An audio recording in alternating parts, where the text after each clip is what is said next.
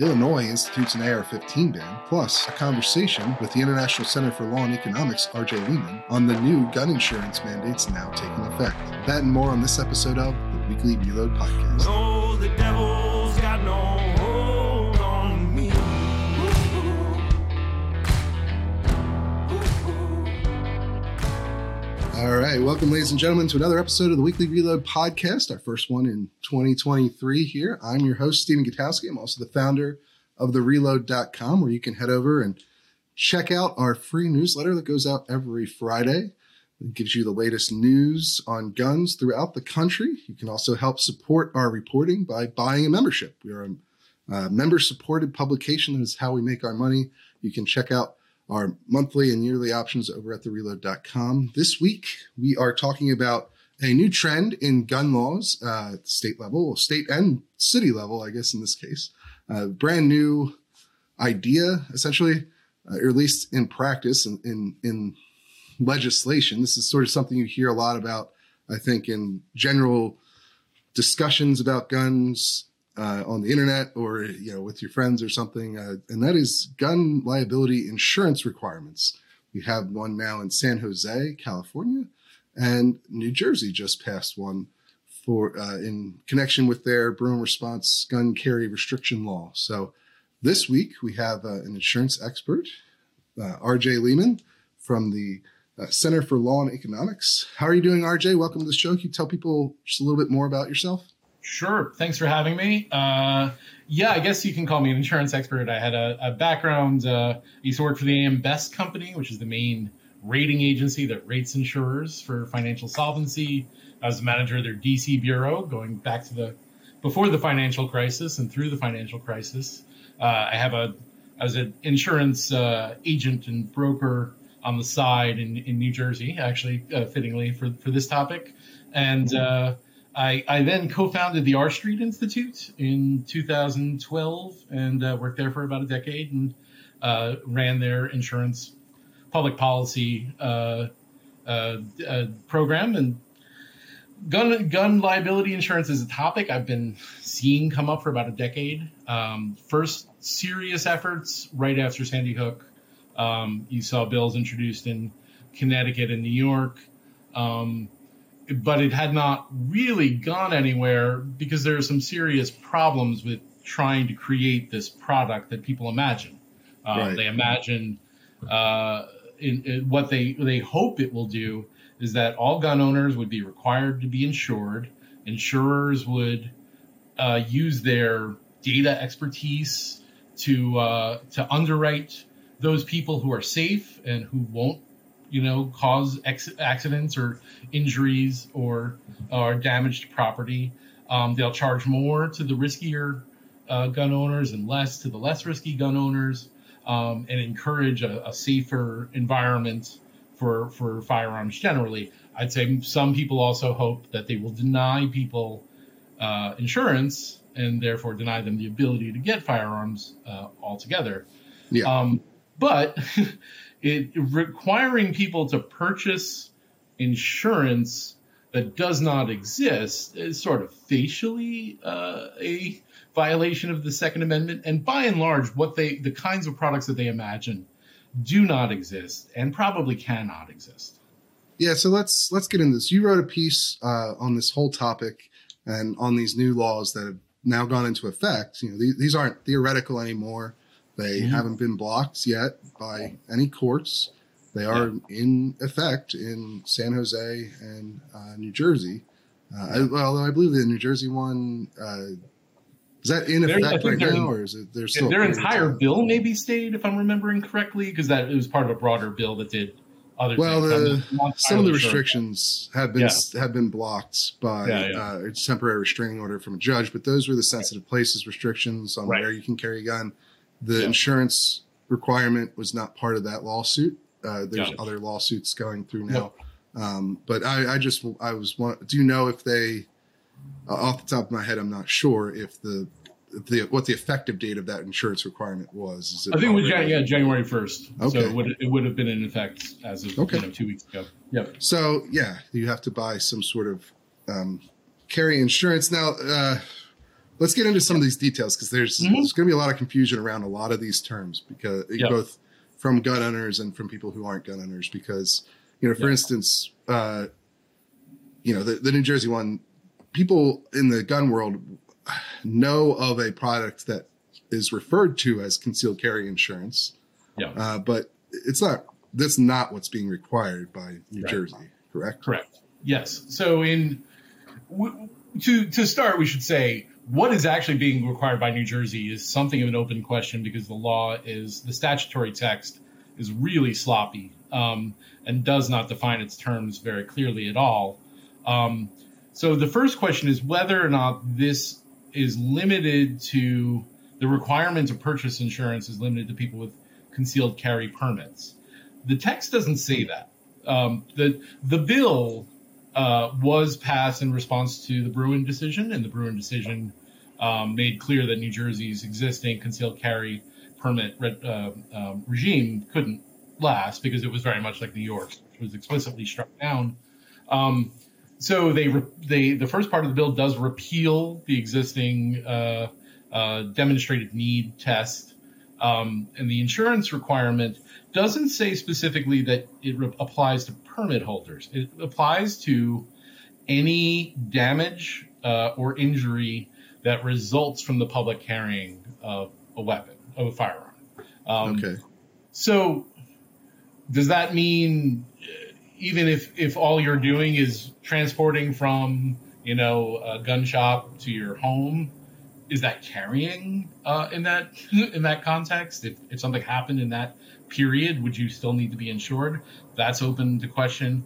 Also, because it says for any injury or accident, any damage whatsoever, that would seem to say that you would need to be insured for intentional acts.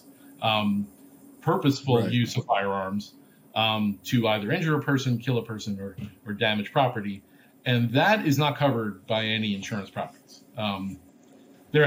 Since they're trying to require insurance against you murdering someone, effectively. Basically, yeah. I mean, what's ironic about these requirements is that just a few years ago, we actually saw the exact opposite, sometimes from the same people who've been proposing these requirements, which was when the NRA worked with a broker called Lockton and various underwriters, but most of them were Chubb underwriters, to offer its Carry Guard program.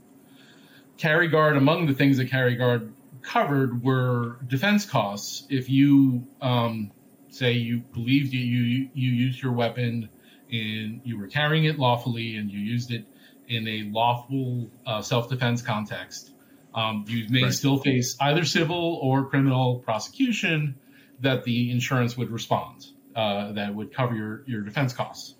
Now, and that's what most people what most people in the gun world would call concealed carry insurance, although a lot of these different offerings aren't really insurance in the sense that some of them are membership-based insurance policy. Yeah. Some of them, a lot of them are like sort of like co-ops for legal representation or retainer. Yeah, that is in part response to what happened in New York State, where the New York State Financial Services Supervisor sued the NRA, also got consent decrees from the broker and the underwriters saying that this insurance was illegal. It covered criminal acts. And by covering criminal acts, it was against public purposes and could not be offered in the state of New York. The state of Washington had similar lawsuits. And New Jersey also targeted the same program. It didn't technically target on those grounds. There were some other more technical grounds about the insurance processes that the broker underwent. There were certain, it's more boring than your audience cares about, but they violated other insurance laws. And it seems clear that they did violate those insurance laws. But what was the goal of this was to take down the NRA, right? It wasn't really whether or not this was a violation of insurance law or not. It was to get a political win from the NRA. But the point is that insofar as a policy has ever existed to cover you while carrying a firearm in public, is actually these jurisdictions, New Jersey, New York, and elsewhere, that outlawed them effectively or got them removed from their states. And now it seems required. Like they're trying to require even more so, Carry Guard and the others. If you lose those cases, they don't pay for the damages. Correct. Yeah. That was just to pay for your legal representation. A lot of what has happened since the Carry Guard lawsuits is, as you say, there are more of these cooperative groups that have come together, firearms owners who they're offering a product that they don't believe to be insurance. Some insurance regulators do believe it's insurance, and so you'll have those disputes. And so that they are not regulated by the same rules, and so therefore to keep the insurance regulators away from what they're trying to offer. But yeah, there's great irony there that you would require something that you had just wanted to ban. Or maybe it's not an irony. Maybe that's the purpose is that we are going to require you to get something that you cannot possibly get. Right. Yeah, it is a very odd sort of turnabout from lawmakers in New Jersey. But practically speaking, there's no policy that covers what they're trying to require, correct? That's right. I mean, basically, when people are referring to liability insurance for firearms, basically you're going to, in most cases, get that either through your homeowner's policy, if you're a homeowner, or renter's policy. And as mentioned, there are some standalone policies just for firearms liability, but they're pretty rare at this point, especially since... What do they usually cover?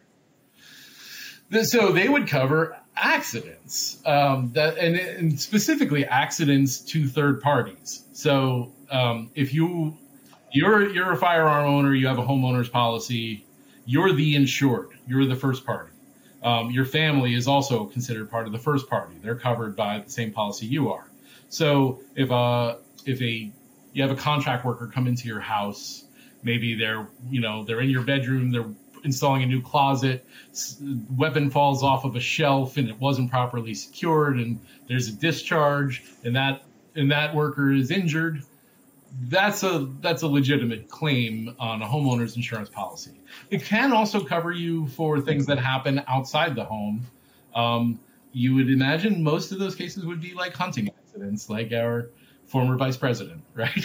Like those, that kind of thing where you obviously didn't intend to injure another person, but you happen to have encountered an accident that might be covered also by Dick Cheney's homeowner's insurance policy if he were to be sued by the guy.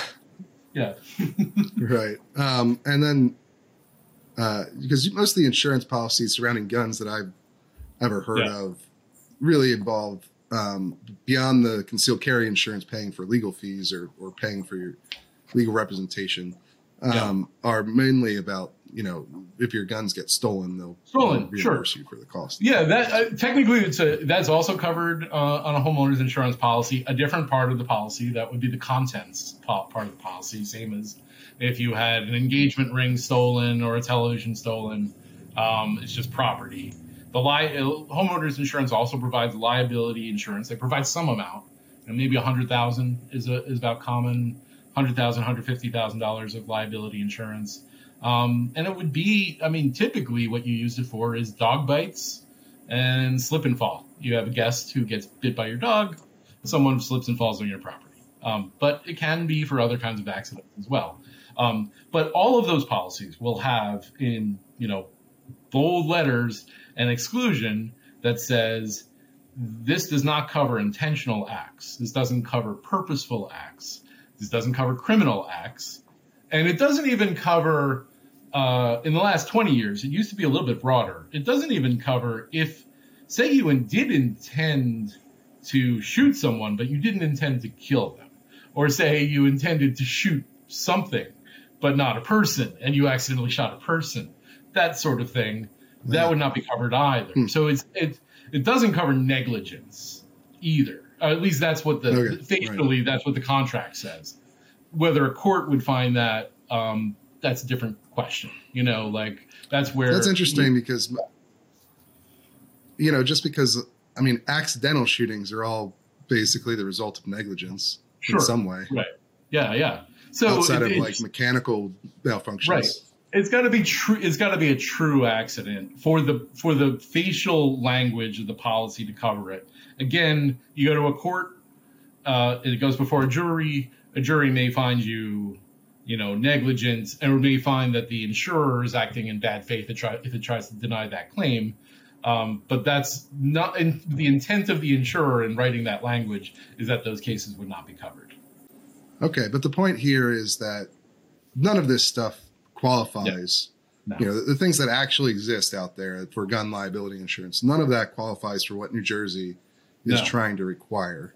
No, not at all. Okay, and so let's talk a little bit about San Jose now, because there's requirements a little bit different. It's actually been through the first level of a lawsuit.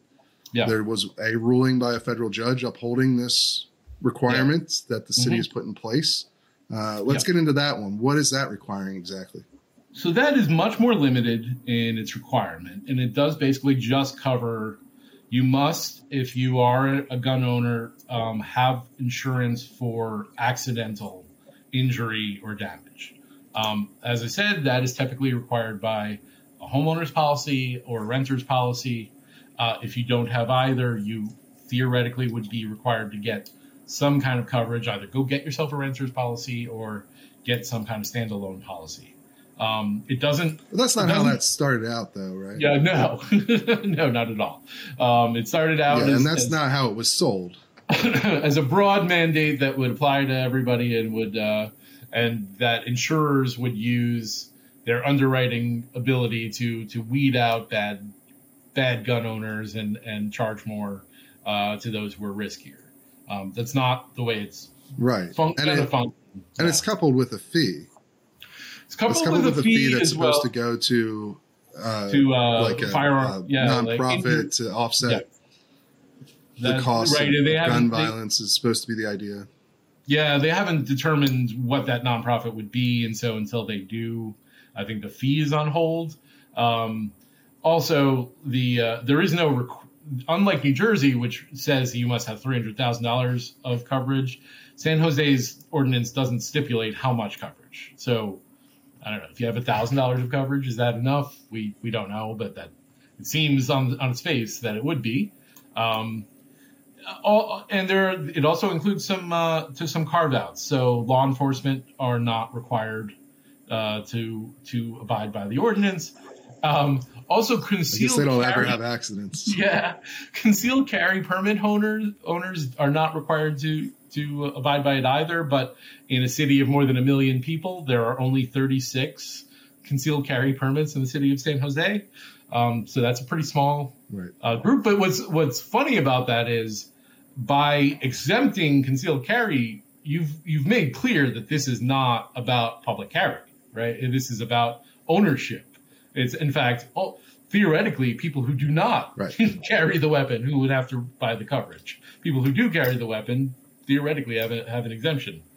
Yeah, the exemptions don't really make a lot of sense in the San Jose one, but especially because of course, that whole ordinance was sold as like a way of putting the costs of gun violence onto gun owners. Yes, which this one, it doesn't actually seem to accomplish this, but two, of course, it's very highly questionable whether that's constitutional.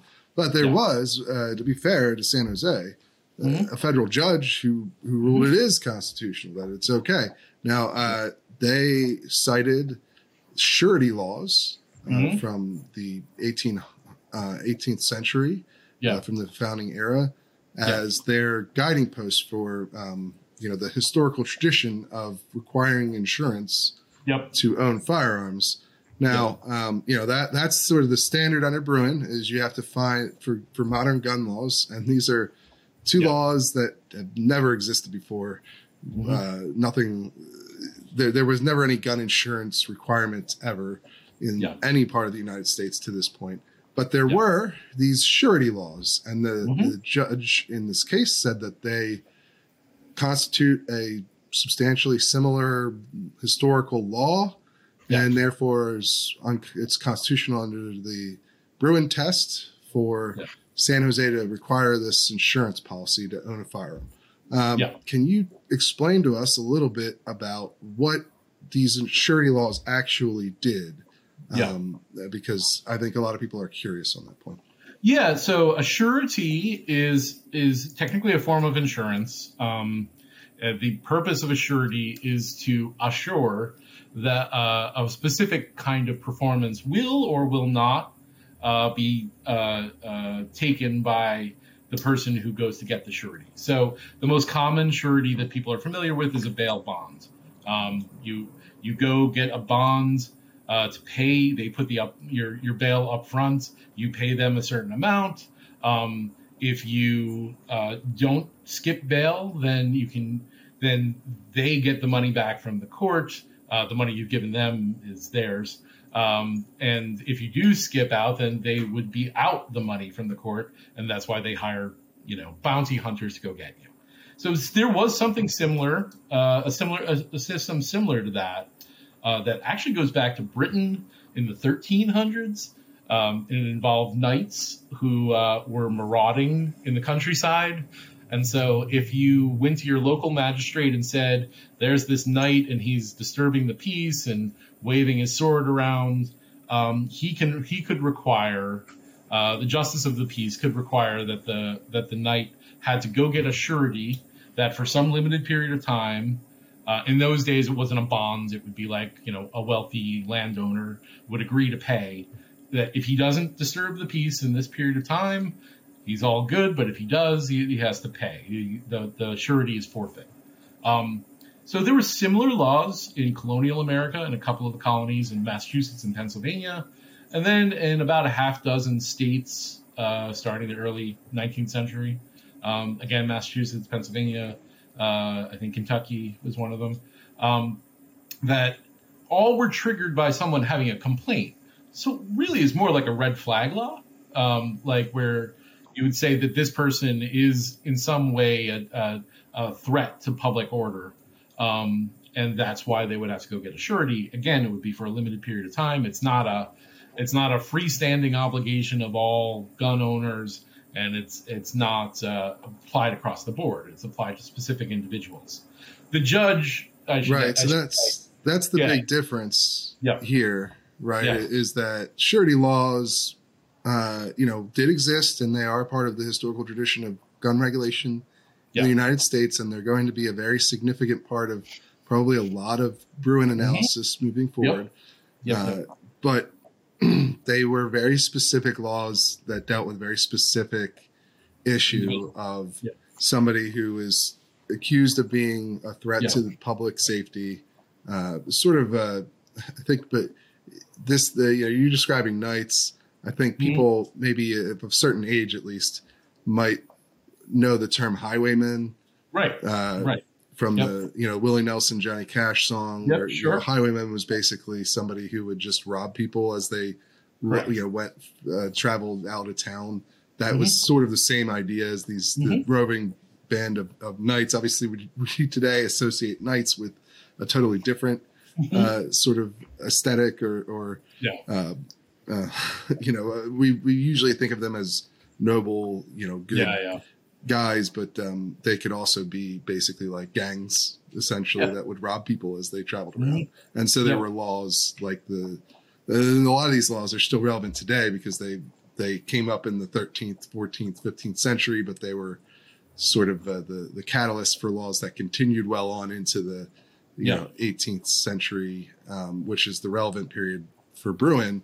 And but they, they're basically people who there's reason to think that they might do something to harm others with the guns they want to carry or the weapons they want to carry.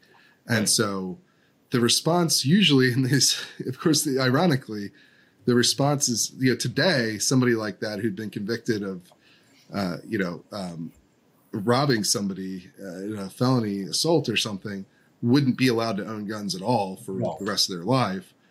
Back then, you had to do something like put up a surety, which is a very different restriction. But either way, you see the specificity of what a surety law was and what it did compared to a blanket insurance requirement to own guns by literally everyone in the city of San Jose or anyone who wants to carry a gun. Or there's even, as you explained earlier, some ambiguity about well, who exactly the New Jersey requirement attaches to. But, you know, it seems like there's some fairly significant differences. Is that your reading? That's fair. And also the Judge Freeman so she hasn't technically gotten to a decision in the case. She's had some preliminary orders.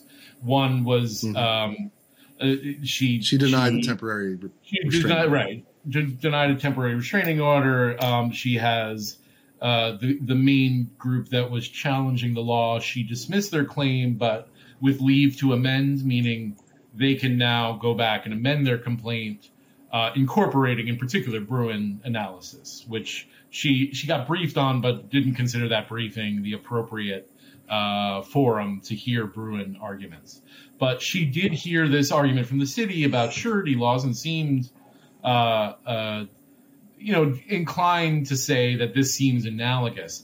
But in her analysis, she says that the reason that it's analogous is that just as surety laws were fit to serve a particular purpose for an individual who's a public threat, that insurance companies will naturally gauge the riskiness of a potential policyholder and charge appropriate premiums fit to that policyholder, which is a nice theory. It's just not true. It's not. We have these. We have homeowners insurance policies already. That's going to be the primary way people would satisfy the San Jose requirement. And typically, an insurance company doesn't even ask if you have a gun when it gives you a homeowner's policy. It's not something they've ever been interested in, because firearms accidents, they know they don't cover intentional damage. Firearms accidents are relatively rare. The stats I've seen are that firearms injuries, about 20% maybe, are accidental. Firearms deaths, it's 1%. So it's a small part of a claim, and that's all accidents. As I said, first-party accidents would not be covered. So if a wife and a husband have a dispute and there is an accidental discharge, one injures the other, not a covered policy. They're both first parties. Same thing if a child were to get a hold of a gun that is not properly secured, anything that happens there, he or she is a first party. So that's not a covered incident. So her theory is it doesn't look at the evidence whatsoever. It doesn't look at how insurance actually works. It just assumes that insurance companies will do this, but they don't. They don't do it. Yeah. I mean, I think there's obviously a fatal flaw with that reasoning anyway, which is that you're trying to require insurance for someone to exercise a constitutionally protected right. It's very similar in my mind, at least, and I want to hear your thoughts on this, to trying to require libel insurance for anyone who wants to speak about politics in any form. Right. Whether it's pretending a protest or writing online about your political opinions. You know, at least libel insurance is something that exists, is a real thing you can get. A lot of writers have it. It protects you against libel suits. But, you know, obviously if a state or city tried to require everyone who wants to engage in First Amendment activities to obtain libel insurance before they do so, even if the premium for that would be minuscule because libel cases are not that common. It still wouldn't be constitutional, presumably, because it places a burden on the exercise of the right. Do you think that's a good analogy? I think that's a good analogy. I mean, where we require by law liability insurance, it's not in areas that are protected constitutional rights. We require it of drivers. We require it of doctors that they have medical malpractice insurance. There are other instances, like we require architects to get errors and omissions liability, because if an architect builds a building and it collapses, that's a significant threat to public safety. But none of those are constitutional rights. You don't have the right to drive or be an architect or be a doctor. You have to abide by regulations and licensing regimes and all the other things that are different than constitutionally protected rights. You know, Bruen is still new law, and so the standard of Bruen may be amended over time. It is a pretty broad standard to say, essentially, You have, you know, you, it's presumptively unconstitutional. Any restriction is presumptively unconstitutional, and then you have to prove, the burden is on the government to prove that there's something analogous. We'll see how courts interpret something like the surety requirement. I mean, it's not crazy that a court could find that there was a requirement for insurance, and this is a requirement for insurance, and so there's an analogy there. I don't think they will, but it's in the realm of, it's in the realm of debate, and that's what we'll see going forward. Sure. Yeah, no, certainly there's going to be a lot of litigation that informs the Bruen standard because, as you just said, it was 6 months ago that they put down this new standard. It's a standard that relies on, reasoning by analogy, which is always going to have subjective features to it. So there's not going to be a obvious, everyone's going to agree all the time outcome to all these cases. Obviously we talked about sort of the glaring weaknesses of comparing surety laws with a general gun owners insurance requirement. But, one thing I do wonder about is how likely you are to see. It's interesting that the judge didn't just throw out the case on standing grounds before she got to a Bruen analysis, because the problem you're going to have in at least in San Jose, given what you've described here as how the insurance requirement actually works in practice, is going to be on finding somebody who's that has actually had this law enforced against them, right, in any noticeable way. Because for one, it's unlikely to change your premium in any discernible way if you already have these policies in place. If you have a renter's insurance policy or homeowner's insurance policy, the liability involved is so minuscule because of the limitations of it that it's not going to even register. So it's not going to make the policy more expensive because it probably already covers this stuff anyway. But at the same time, they're also unlikely to go around and arrest anyone over this. Unlikely, yeah. Presumably, that's how they get it. That's often what you'll hear in a lot of these Bruen cases, post-Bruen cases, are it's the states or the government will try to argue that nobody is enforcing this stuff.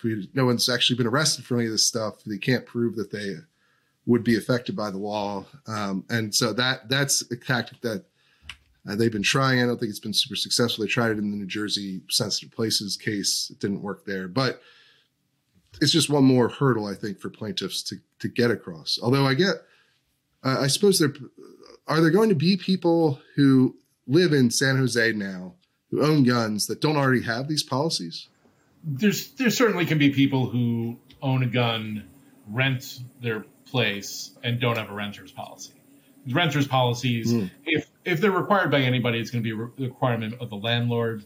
But plenty of landlords don't require them. I lived in plenty of apartments, including in Palo Alto, which is the same county as San Jose, and didn't have a renter's insurance policy then.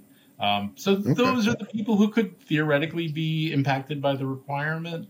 Whether or not they'd go and buy a renter's policy is, I guess, the issue at hand. But you would have to find something. Yeah, they probably have the best case for standing, I guess, because at the very least, they're in violation of the requirements, even this super watered down version that they ended up with from where they had initially been promising people. But I guess the other thing is, like, has anyone ever been, it just seems very unlikely that they're ever going to arrest anyone for something like this. I wouldn't think so. Or what have you. Which is the other part of it. But at least they'll have, like, a claim, like, I'm violating this in theory, at least technically, even if no one's arrested me for it. So perhaps that's why the case went forward. But New Jersey is much more, seems a lot clearer that a lot more people would be directly affected. San Jose is requiring a form of insurance that for all intents and purposes, everyone already has, and New Jersey is requiring a form of insurance that nobody has and will never have. So, or could get. Yeah. Or could get. It doesn't exist. It doesn't exist if you take, if you read the text and take it literally. It is entirely possible that I think the lawmakers know that they drafted something that was very sloppy, and perhaps the executive agencies will, in promulgating rules pursuant to that text, be clearer about what the requirements are. But the statutory text, yes. Yeah. But what are they going to come up with? They basically run out any of the concealed carry insurance plans. So you can't say you have to get, US Law Shield or USCCA or something. Yeah. I don't know. I'd be interested to see what they try to come up with at the I mean, it will be really funny, I think, very ironic if they try to bully the insurance companies into offering something that they had just previously got done. New York, at least, that got done fining them over offering. That comes up too sometimes, is requiring insurance companies to offer this, which is so the problem with that, because they have the history of, say, Obamacare. All health insurance companies offer health insurance, and at this point, essentially no health insurance companies offer any non-health insurance. There's some that you can, like Aflac or something is not technically a health insurance company, but it offers some health-like products and also life-like products. But you get into the property casualty industry, like homeowners insurance in no state is a super profitable line of business. Most people who write homeowners insurance do so that they can also write auto insurance, which is where they make money. Homeowners insurance is like an add-on.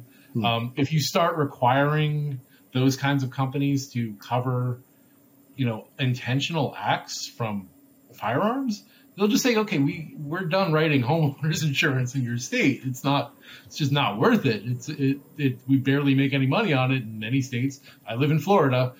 Nobody makes money on homeowners insurance in Florida. In fact, many companies are going out of business because it's just the claims are too enormous and you can't charge what you need to charge. So that's why the requirements would just not get anywhere. They would be really counterproductive. You'd end up creating a homeowners insurance crisis rather than actually getting more people to buy this coverage that really can't exist. Interesting. Well, we'll keep an eye on both of these laws and the lawsuits against them. Yep. It does seem fairly straightforward that these are not constitutional requirements, that these laws are completely novel, but as we've already seen once, federal judges may not agree. So we'll have to watch and see how these things turn out, how they actually try to implement the New Jersey requirements and how the lawsuits proceed from there. So we appreciate you coming on and talking with us. Can you tell me just a little bit more, tell people where they could find you, where they could find more you're writing? Yep. I'm at, on Twitter, I'm at raylehmann.com. That's Lehman with two N's at the end. You can find International Center for Law and Economics, laweconcenter.org on the interwebs.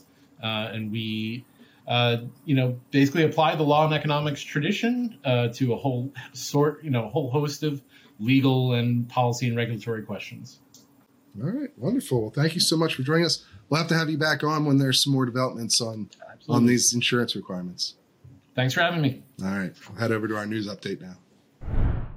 All right. I'm here with contributing writer Jake Fogelman. How are you doing, Jake?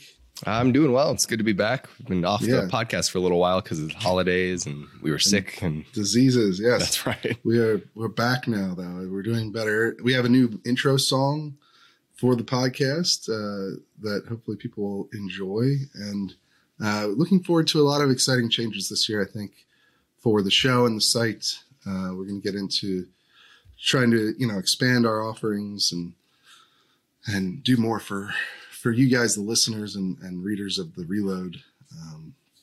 And I think it's going to be a good year for that, and I'm excited about it. But this week, we have a pretty substantial news story out of Illinois that you wrote about. Can you tell us a little bit about what happened there? That's right. Yeah. So to kick off 2023, we already have a successful assault weapon ban attempt.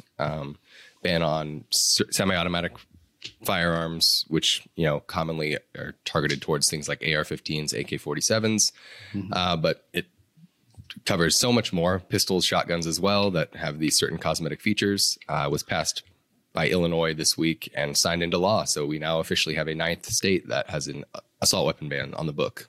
Yeah, and the second one following Delaware last year, about 6 months ago, the second one to pass a brand new statewide ban since, I guess the last one was 2000. You wrote in your analysis piece that was New York had their very first assault pistol ban. Most of them were passed back in the mid to late 90s, alongside the same time period as the national ban that was in effect for a decade. But, yeah, and then a lot of those states also have expanded their lists of what's banned. Some of them really extensively. Some of them were like assault pistols, and then they went to assault weapons after Sandy Hook. I think that happened in Connecticut and Maryland, but they had some form of a ban before that, whereas Illinois and Delaware didn't have anything until now. Illinois had local ones. That's right. Chicago area had an assault weapons ban. But the Midland Park shooting, obviously the catalyst for this passage, but the timing is very interesting on this. And you wrote about this in a members piece because, you know, it's coming as support for assault weapons bans has actually decreased. We've seen a downturn in that even after Uvalde, which was obviously a very significant mass shooting at elementary school in Texas, where AR-15s were used.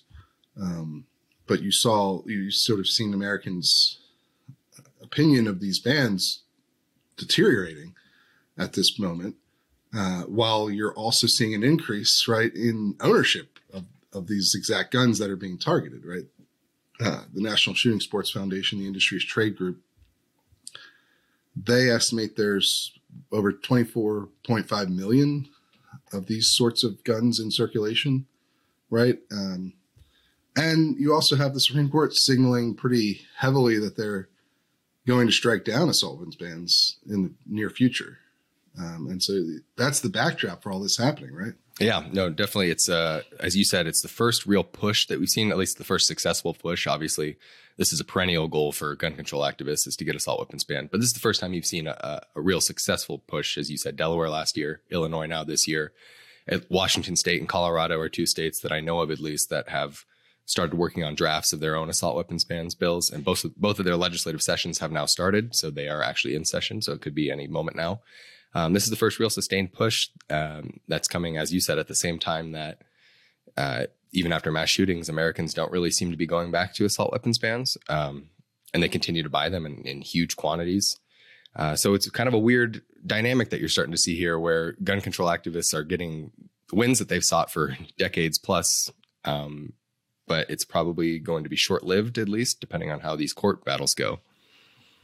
Yeah, and obviously we should note that in places like Illinois and Colorado and Washington, these are probably more popular policies than at the national level. So that's why it's more realistic that they could still get them through at this point. But it is, of course, very interesting that they haven't gotten through in the last 30 years since these policies have been at the top of the list for most gun control groups. Since that time, I mean, you've kind of been arguing about the same gun policies for the last 30 years. It's always assault weapons ban, universal background checks. But it's interesting that there have been this long period of stagnation for assault weapons bans. And now you're seeing a resurgence at a time where it would seem to make less sense for that to actually happen. And, you know, you talk about this, some of the reasons this might be, happening. There's sort of a dynamic that occurs when a policy is sort of in the twilight of its existence, I guess, where it's actually becomes easier to pass because you're less likely to have to deal with the consequences of it is sort of the idea here, right? So you saw this perhaps around gay marriage would be an example of this. Right towards the end of right towards when the Supreme Court declared gay marriage constitutional, you actually had a lot of activity of people, and when it was becoming more and more popular, you had a lot of states pass bans on gay marriage, even in California, through a ballot initiative. And so that all happened right up until it didn't happen anymore. Right. So you also see this with gun policy a lot too. And you talked about this in your piece, right? Philadelphia is an example. Yeah, that's right. It's a pretty common tactic, especially in like Philadelphia, places like that where there's a blue city in a red state or a purple state where stuff like this would otherwise not happen at the state level. You'll see blue policymakers routinely pass gun measures that they know either are suspect or are almost certainly unconstitutional, either because there's a preemption law or there's a pretty straightforward statute in their state constitution. And they do it anyway, just because the political capital, it's worth it for them to go to their constituents and say, I'm fighting for, gun safety laws or whatever for you. And if it gets struck down, they can, pass the blame and say, oh, this is the work of the radical state legislators, or this is the work of the ultra conservative Supreme Court that won't let me fight for you, my constituents. So there's really no incentive for them to not try to push for these attempts, because in places where they govern, it is popular, like you said, in places like Washington and Illinois and so on. Yeah, there's probably more of the, it's a stronger effect in a place like Philadelphia because that's a lot more concentrated deep blue than something like Colorado, right? Where there's still a lot of people who own guns and don't want to see these sorts of bans. Same for Washington or even Illinois. But, that dynamic still exists, I think, and drives some of this at least. And it's pretty fascinating to watch. Now, I think one other thing to mention too, this also applies as well to magazine bans. I think there is a magazine ban included with this assault weapons ban in Illinois. It bans, it sets the cap at 15 rounds.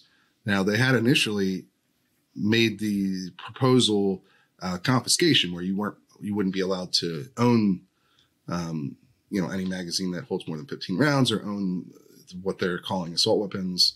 But that was stripped out as the legislative process went along, right? And the Senate sort of moderated some of these proposals. And now you can keep magazines that hold more than 15 rounds. And you can keep this so-called assault weapons if you register them with the police.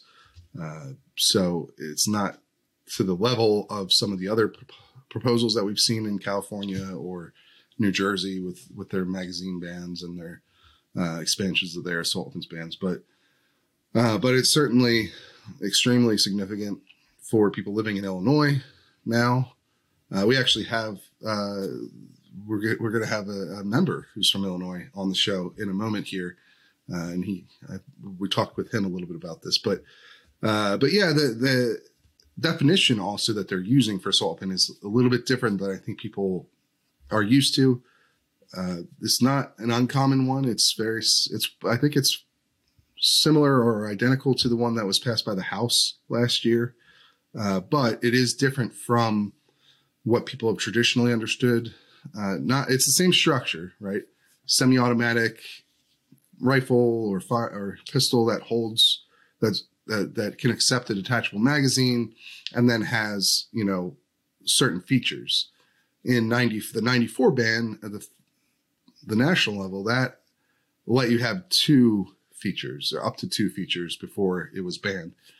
This Illinois law only allows you to have one. And so it's things like flash suppressors, telescoping stocks or folding stocks, foregrips, there's pistol grips, so it really, while it's a minor technical change, it actually has a very broad practical impact because it's going to suck up a lot more guns that will fit this definition now, because it really makes it much broader when you go from, oh, you can have one of these features to you can have none of these features, basically.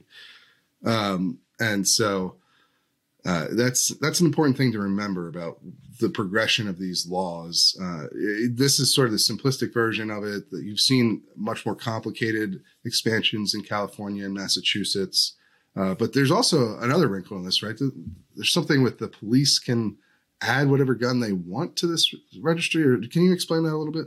I was going to say, not only did the definition get a little more inclusive, they're actually giving the Illinois State Police open-ended discretion to add firearms to the banned list as needed is the phrasing in the bill.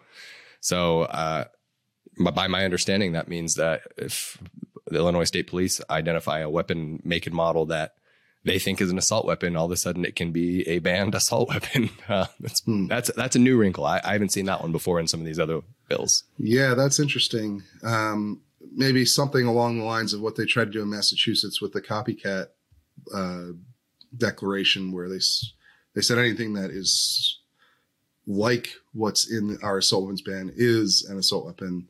And they're still fighting over that in court, I believe. But I guess that's perhaps a new wrinkle on that sort of attempt to, because the problem, of course, with a lot of these laws that you always run into is, well, they're cosmetic features that are getting banned for, well, you know, in large part, things like barrel shrouds and flash suppressors that don't really have any impact on how the gun functions. And so you're left with a lot of firearms that are effectively identical to the ones that are banned, but they're legal. And, you know, or if you know, a lot of the law will start with, it needs to have a detachable magazine to be part of the ban. And so if you don't have a detachable magazine, this was another common workaround that you saw that they've tried to legislate away 100 different times, but it just gets to the core problem of how these bans are constructed, which is basically politicians don't like the way that some of these guns look. They look like military weapons. And so even though they're, in a practical sense, not really any different from, a gun that looks like your uncle's hunting rifle, which in our politics is not a scary gun, and so therefore is not targeted in these bans, even if they're effectively the same basic gun. And so you run into a lot of these issues where they pass these bans, then they notice that something that's still seems bad to them, or they don't like the politicians who pass these bans, is still legal, so that they have to find some way to work around that and make it illegal. And that's basically been the ongoing fight in places like California and Massachusetts for 30 years now. And so I guess this is maybe Illinois' attempt at solving that riddle of, well, just any gun that comes up that isn't affected that we don't like, we'll just have the police add it to the list. Right.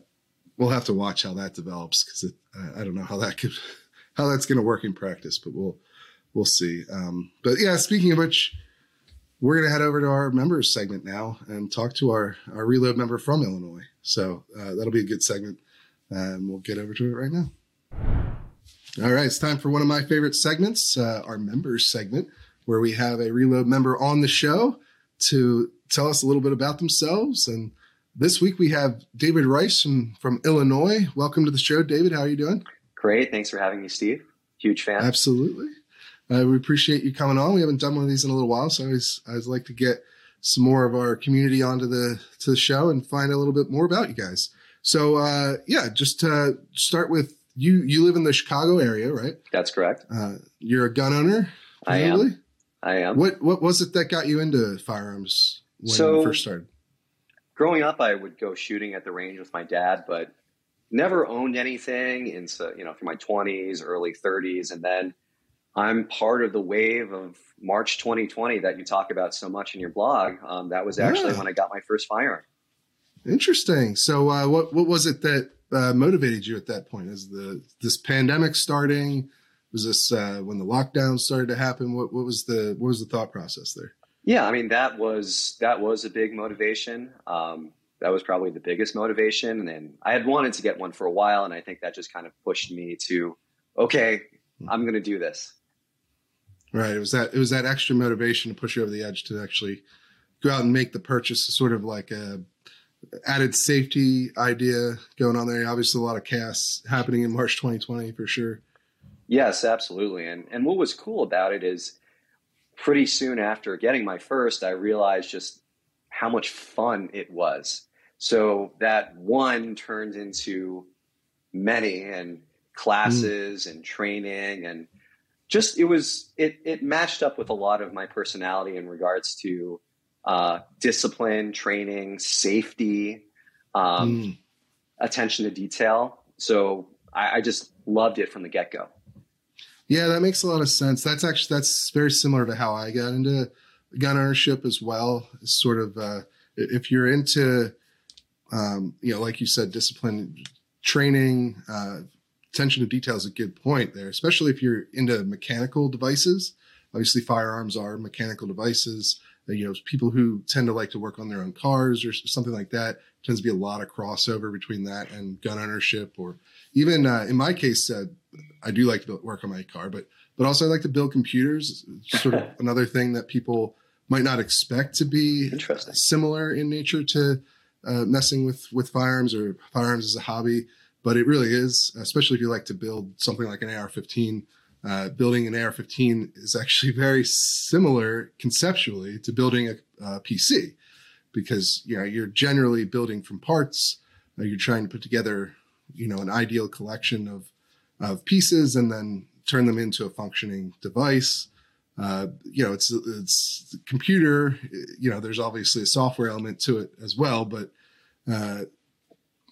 there's a very similar mechanical building aspect to it. Is that you like to clean your guns, you like to upgrade them, put different modifications on them? Yeah, I mean, when I first started owning and earlier on, just the act of cleaning it, and this is something I would recommend to new owners, breaking down, putting back together, and cleaning your firearm is really an awesome way to get more comfortable handling your firearm. And I'll put on some music and clean it. And it's kind of therapeutic, if anything.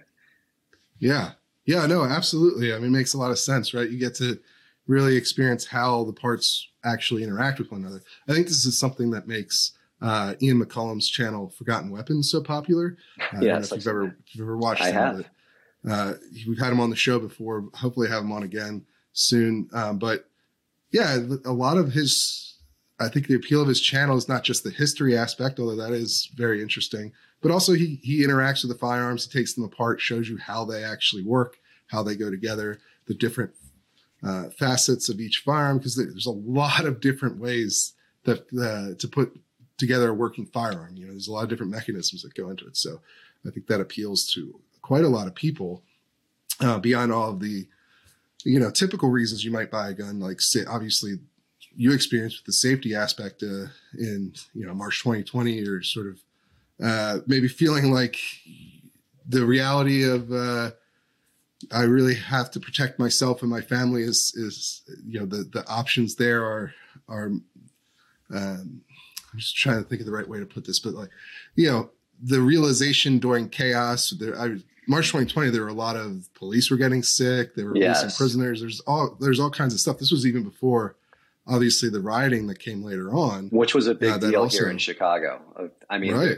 I have cousins that live downtown, and it just so happened that their parents were in town during the summer when everything kind of started going down. And one of my cousins, the CVS in her lobby of her building, burnt down, firebombed. So I just had them. I was like, okay, everybody just come up to where I am until this blows over. So yes, that kind of also supercharged my interest in training and everything like that. Yeah, because you want to have the option to defend yourself if you need to, right? Not that you necessarily in an everyday life outside of the beginning of a pandemic or during rioting, you're going to feel the need to. That sort of realization is not going to be at top of mind in everyday life for most people. I think in these moments where there's a lot of scarcity or there's a lot of chaos going on, that idea really comes to the forefront and motivates a lot of people. That's why you saw so much gun buying at that point and so many new owners. But beyond that aspect of gun ownership, which is, I think that's the aspect that people will say most often in polling, why they purchase a firearm, which is for personal safety, But you can, there's a lot more to firearms ownership than just providing, you know, a level of security for yourself or your family. And there's all these other aspects that you're talking about. It's just fun. I mean, as we mentioned, that's another big thing. Yeah. I was at a class yesterday with DeVod. It's a DeVod Defense. It's a group here in Chicago, and there were 6 of us there, and we just had a lot of fun. Yeah, talked about the new law, and it's really, there's a, particularly in Chicago, there is a firearm community that kind of, it just, again, it's just a lot of fun, and you meet a lot of new people, a lot of different types of people that I would in my everyday professional life. Mm-hmm. Oh yeah. Yeah. It's a very diverse hobby on top of everything else as well. You know, you're going to meet a lot of people from a lot of different walks of life, and increasingly people who don't necessarily look like you or share the same background as well. You know, you saw a lot of minorities buying guns during the pandemic. You saw a lot of women buying guns. This sort of trend has been going on for the last decade or more, but it really accelerated in the last two to 3 years here. So yeah, you're certainly going to meet a lot of interesting people. If you're going and doing different gun training courses or going to the range and having some fun. And that's a big part of it as well. And then on top of all that stuff, you also have this sort of political philosophy that drives gun ownership as well. You know, this idea of an armed citizenry being harder to oppress, that it's a bulwark against tyranny. That's also something that you've gotten involved with, at least the political activism side of gun ownership as well, right? Yes. So I'm a member here in Illinois of the Illinois State Rifle Association. And back in 2020, I was actually a plaintiff in one of their cases challenging the concealed carry licensing delays. So according to state law here in Illinois, you have to be able to get a just normal FOID license within a month and a concealed carry license within 3 months with fingerprints, 4 months without fingerprints. It was taking Illinois State Police over a year for just the regular licenses and 14, 15 months for the CCLs.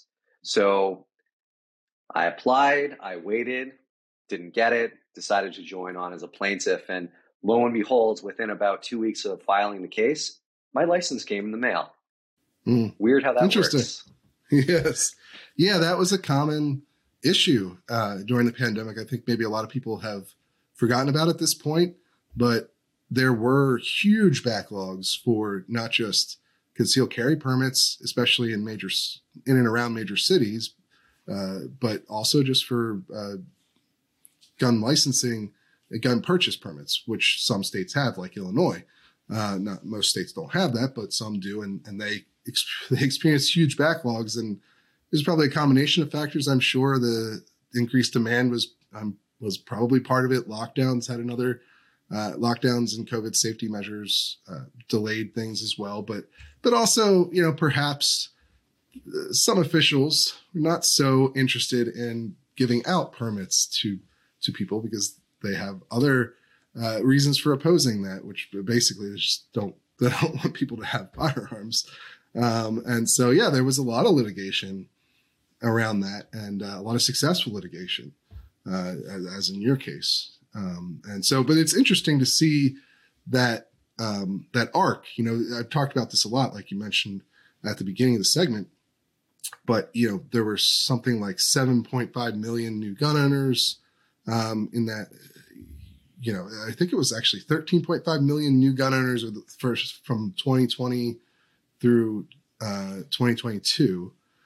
And, you know, the question is, how much of an impact is this going to have on state and federal gun politics? And, my position has always been that in the long term, it's likely to have a significant impact.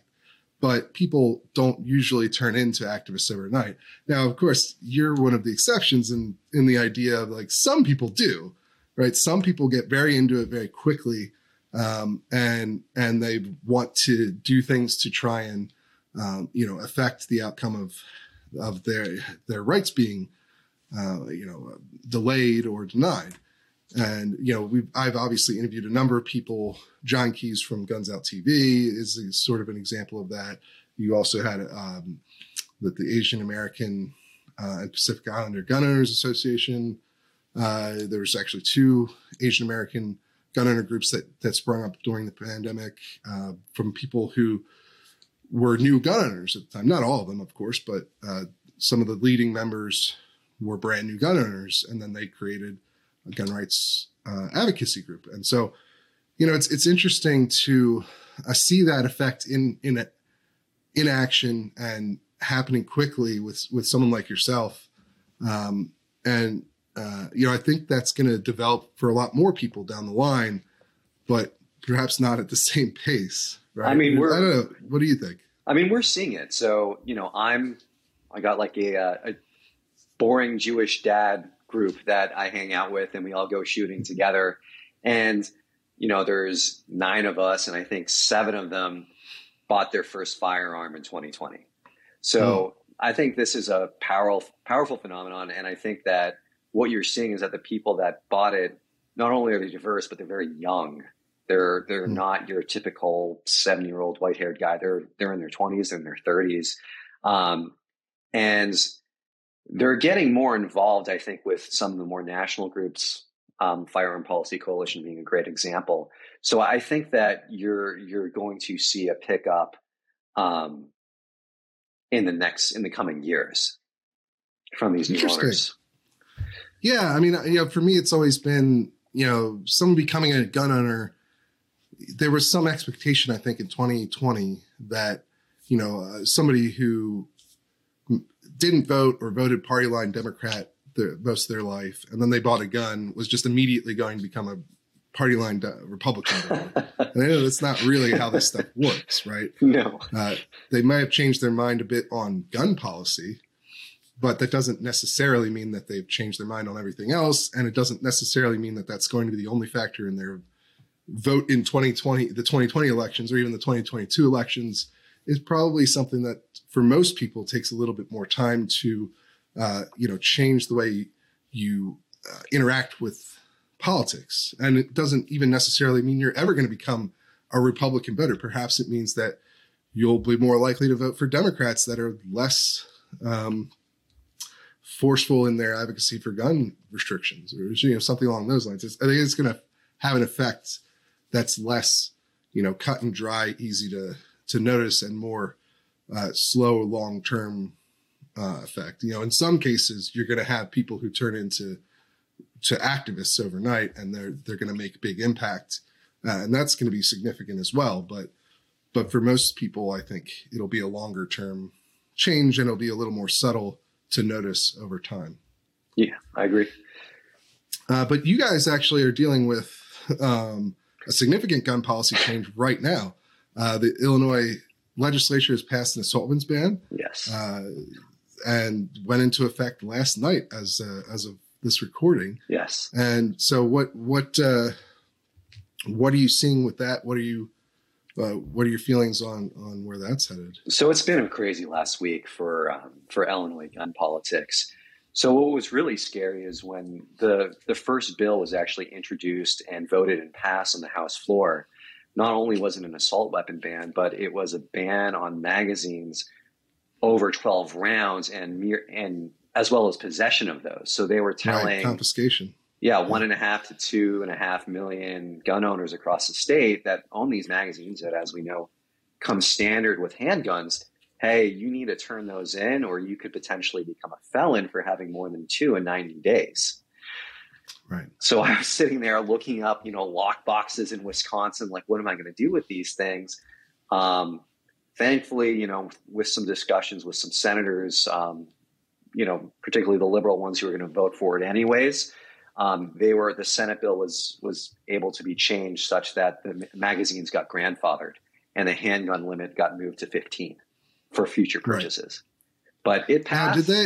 Is there a registration requirement? Yes, there is. For both the guns and the magazines? Is that? No registration for the magazines. Okay. But we have until, I believe, January 1st to register any quote-unquote assault weapon with ISP or face felony charges.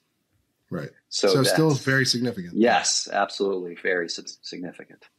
And very likely to be challenged here in the extremely near future as well, I think. Yes. But yeah, no, and hopefully you'll keep me up to date on what's happening on the ground there, because you've been providing some tips to me. You know, you've sent notices on here's when a boat's going to happen. That's always helpful to reporters. Just whenever readers can send in, here's something interesting that's happening, just to make sure it's on my radar. It usually is, but sometimes it's not, and you're in the state seeing what's happening directly, so that's always an advantage. But speaking of which, how did you come to find out about The Reload? So I think I was listening to, it was Megyn Kelly podcast where you were having a friendly debate with somebody from The Trace. Mm-hmm. And I was like, wow, these two people with different ideologies are actually having an extremely respectful, nuanced conversation. I want to find out more about this. Like, who is this guy? And I think I just looked you up, saw that you had your own website and saw a little bit of your background. And that's how it started. And as somebody who really enjoys just the cold, hard facts, I think you've just been the best resource in regards to, true to your motto, serious, sober gun news, where, if I showed one of your stories to one of my friends, I feel like they wouldn't even necessarily be able to tell that whether you're pro 2A or anti 2A, just because you give the facts and the analysis in a neutral way. So, huge props to you. I appreciate it. A lot of the people I talk to really appreciate it. No, thank you. That's very kind of you to say, and that is exactly what we try to go for. And that's why I like to have on people from all sorts of different backgrounds. In our last episode, we had Mark Smith from, or Mark Bryant, my apologies, from Gun Violence Archive, and we had a respectful discussion about the CDC situation that he was involved with. And that's what we've tried to do a number of times. Obviously, come from the background that I come from. I'm a gun owner, certified instructor. I have that. Try to bring that level of information, that knowledge that I have to the process. But yeah, we do our best to be sober and to be fair to all sides, in every piece that we put out. So I'm glad that is something that you've taken notice of. But hopefully other people will agree with you. I think that really the Reload's gone well to this point, and it's been a year and a half or so, almost 2 years in April. So, it's encouraging whenever I hear that from readers and members, and always appreciate the support that you guys give, because we literally couldn't do the site without it. This is where we make our money, is from memberships. And in fact, if people are interested in finding out more about the memberships, if somebody else wants to become a member, one of the perks is that you get to do a member segment on the podcast if you want to. And, you can head over to thereload.com and check those out today. We got monthly memberships, yearly memberships. We do sales occasionally, not every month, like we're not just a bank or whatever, but we do sales occasionally. And you can also sign up for the free newsletter to get an idea of exactly the kind of reporting that we do, because most of the reporting is in front of the paywall. It's free. The analysis is usually what we charge people for, to give a little more understanding of what's happening and some predictions down the line for what's going on with guns in America. But I think that's going to do it for us this week. Thank you so much, David, for coming on the show and giving us some of your time to talk a little bit about your experience as a gun owner and as a Reload member. We really, really appreciate it. Thank you for having me, Steve. Absolutely. And we will see you all again real soon.